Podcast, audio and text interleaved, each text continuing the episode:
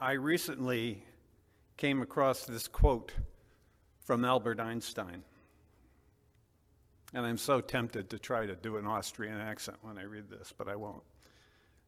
I am a deeply religious non-believer. This is somewhat of a new kind of religion. My immediate reaction was, me too, Albert. It wasn't always this way for me, however. I was born into a Roman Catholic family. My parents were not at all devout and were seen in churches only at weddings and funerals. They were married in the Catholic Church, but I suspect that this was driven by my mother's Irish immigrant parents, who were both devout churchgoers. I was educated kindergarten through graduate school in Roman Catholic institutions, and I took my Catholic beliefs very seriously, so much so that I attended both high school and college seminaries to prepare for the priesthood. I even went on to get a master's degree in theology. So I took this whole thing very seriously. But the more I studied, the more cracks began to appear in my personal religious outlook. What ultimately separated me from my Catholic and Christian beliefs was what in theology is called the problem of evil. That problem involves how to reconcile the idea of an all-powerful, all-just, loving God with the massive evil and suffering that we see in the world, both natural and human-generated. The classic theological answers to this problem never did satisfy me. The conclusion that I reached was that you had three ways to answer this problem of evil. The personal God of the Abrahamic religions was either not all-powerful, not all-just, or not at all loving. You either ended up with an incompetent or a monster. For me, the only answer to this problem was to conclude that there simply is no such personal God. When I finally admitted this to myself, I felt pretty empty. But I gradually came around to the understanding that it wasn't necessary to have belief in a Neolithic personal God to be spiritual and or religious. I found that I could experience the same sense of wonder, wholeness, and connectedness of my earlier beliefs in connection with an understanding of the natural world. I no longer felt empty, but filled by contemplation of what the Sufis have called the immensity. Two writers in particular were my guides in this new perspective. The first was Carl Sagan. Here are just a couple of examples of his insights. Quote, "Science is not only compatible with spirituality, it is a profound source of spirituality," end quote. And, quote, "How is it that hardly any major religion has looked at science and concluded, this is better than we thought. The universe is much bigger than our prophets said, grander, more subtle, and more elegant," end quote. No, sorry, that's not the end of the quote. Here's the rest of it. Instead, they say, "No, no, no, my God is a little God, and I want him to stay that way." A religion, old or new, that stressed the magnificence of the universe as revealed by modern science might be able to draw forth reserves of reverence and awe, hardly tapped by the conventional faiths. That's end quote. And the other writer is the man we celebrate today, Charles Darwin. Darwin's insights in his seminal work on the origin of species by means of natural selection remains to this day one of the bedrocks of biological science. But Darwin was a man of his time and culture, and he too struggled with traditional theistic belief in light of his understanding of what is the engine of evolution, natural selection, the mass elimination and suffering of countless species on Earth. Tennyson's Nature Red in Tooth and Claw. In 1879, he wrote a letter stating that while he had never been an atheist, quote, an agnostic would be the more correct description of my state of mind, end quote. Still, at the end of The Origin of Species, Darwin spoke of a grandeur in this view of life. A grandeur in this view of life. I see in this statement evidence of his deeply spiritual belief. Of what does this grandeur consist? Glenn Geyer, an evolutionary biologist, wrote in Psychology Today an article that talked about the implications of Darwin's theory spiritually. He highlighted several points. These were the two that spoke to me. All of life on Earth derives from the same common ancestors. We are all kin. And human universals abound. The way we smile, the experience of romantic love, the love we have for our children. Darwin's passionate and vocal opposition to the institution of slavery during his time serves as a good example of the ethical implications of these insights. In the end, Darwin's science aligned deeply with his values. I'll close with another Carl Sagan gem, quote, we are the local embodiment of a cosmos grown to self-awareness. We have begun to contemplate our origins, star stuff, pondering the stars, end quote. Grandeur indeed. Like Einstein said, I am a deeply religious non-believer. Me too, Albert, me too. Thank you, Mike.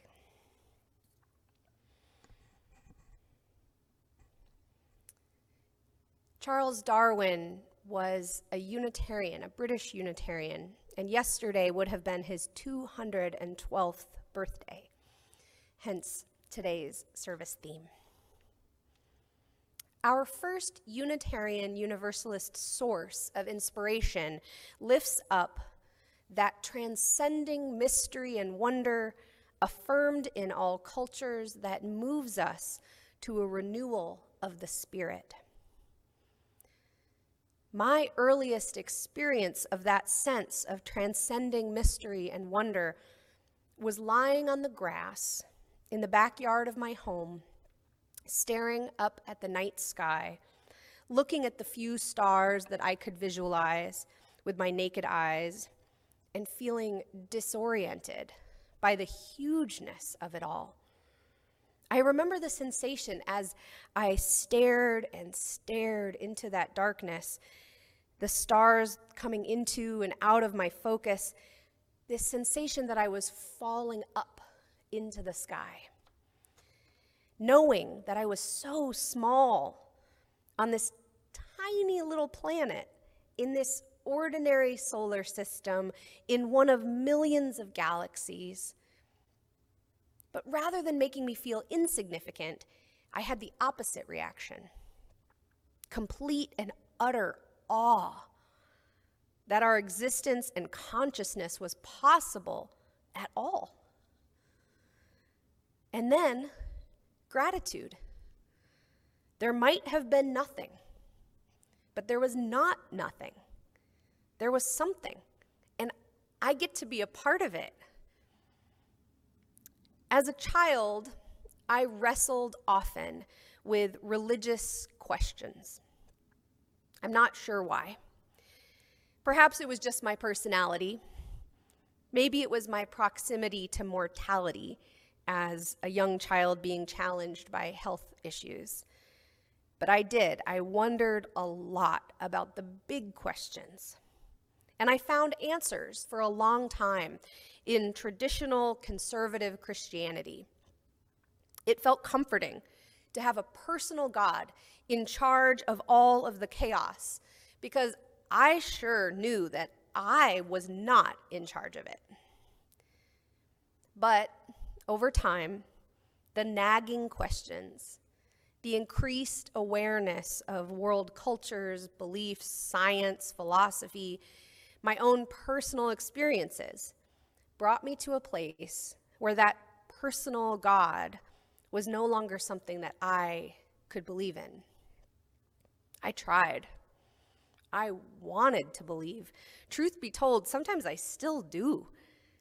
I miss that spiritual relationship that I had with that God, the faith and trust I had, the comfort I felt, the challenge that I felt called to live up to maintain that relationship.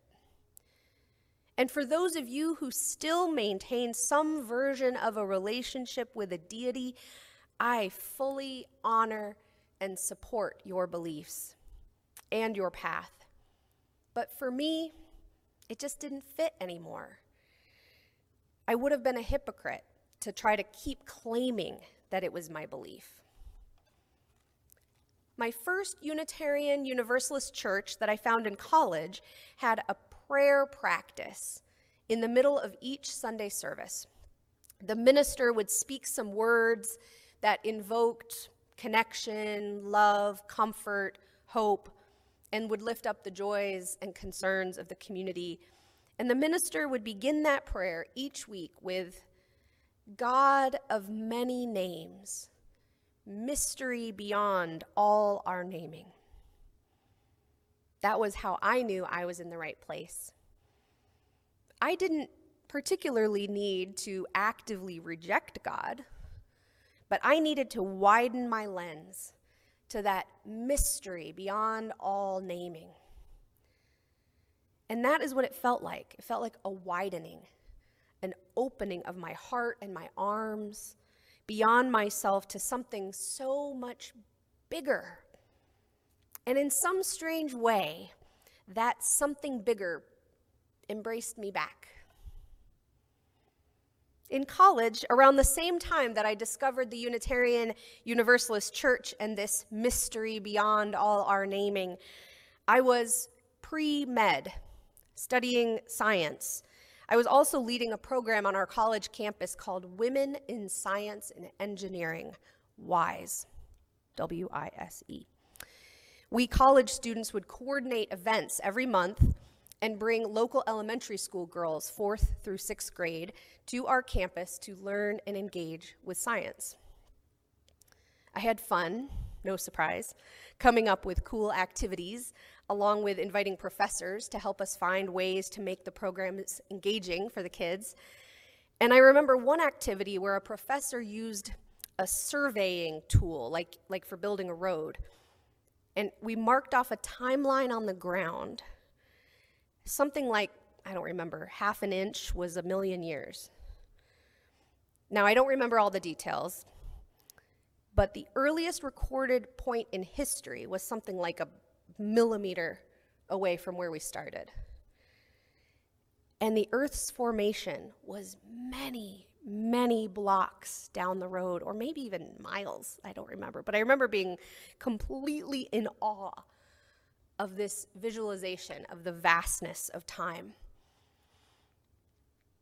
But again, rather than feeling insignificant, it made me feel part of this total, this whole expanse of time.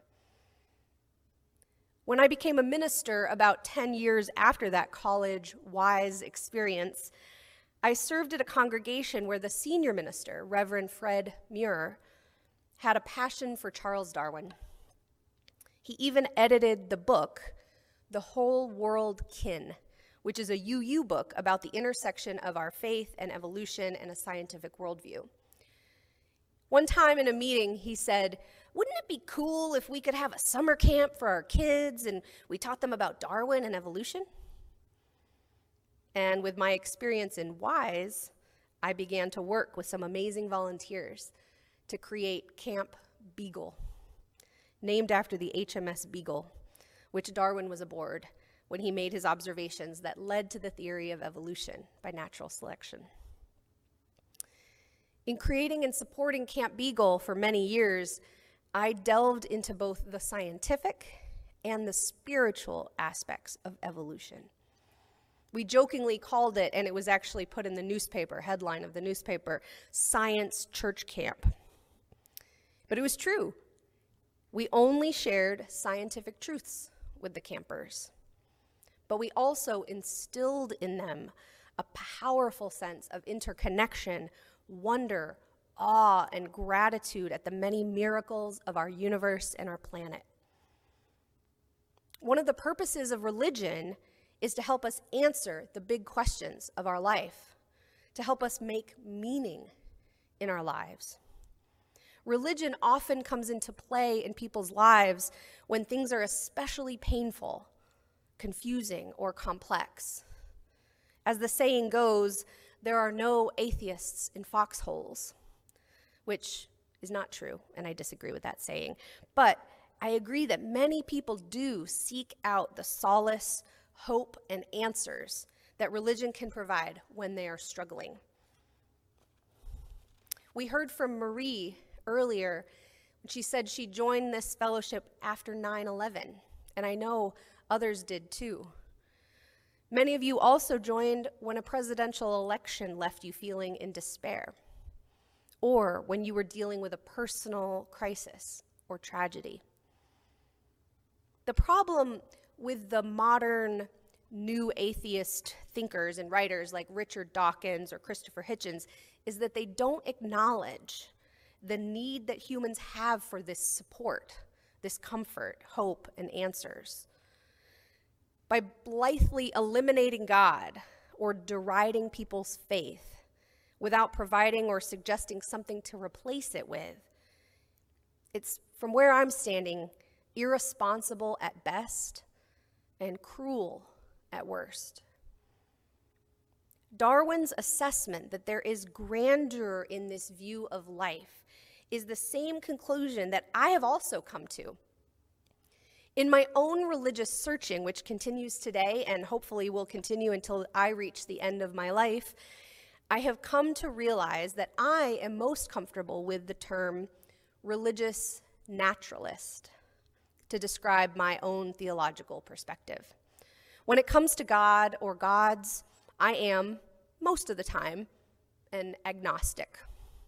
It's not so much that I don't know whether God exists, it's that I feel sure that the answer to the question of God's existence is unknowable. And so I find inspiration and answers to the big questions of religion, or at least the fodder to explore those questions, in the natural world. For many people, this notion that we humans evolved from lower life forms leaves them feeling unimportant, that their worth is intact only if they were intentionally created by a God in God's image and given a special place at the top of the pecking order that is comprised of the many species on this planet. But that is not the only option.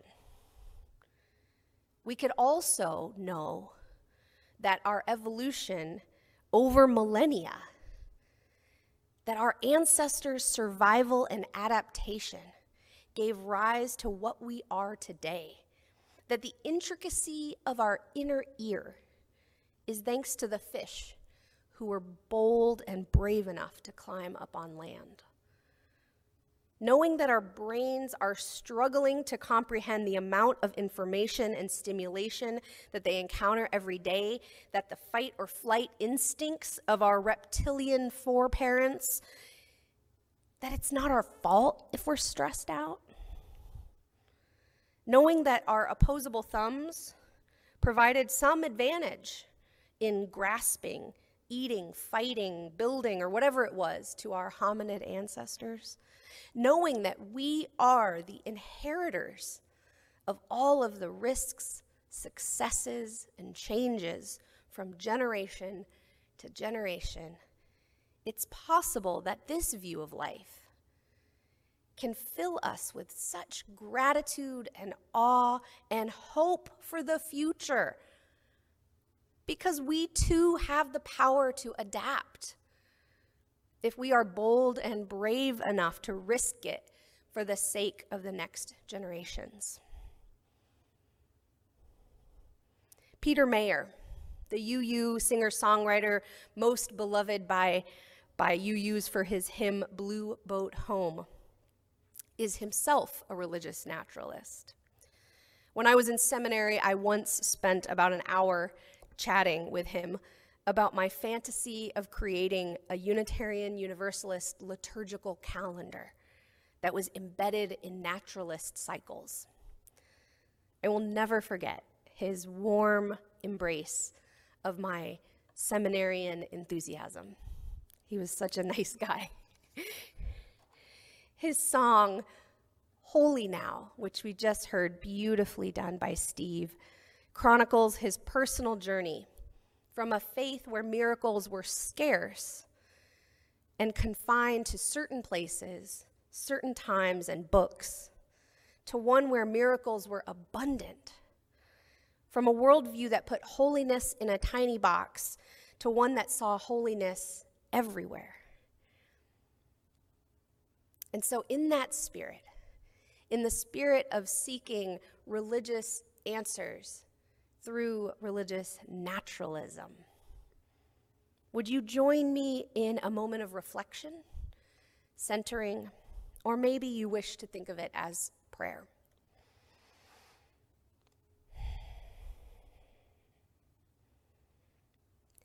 God of many names, mystery beyond all our naming, we reach out with our hearts and our minds beyond the labels, words, stories, and compartments that have limited our view of the miraculous.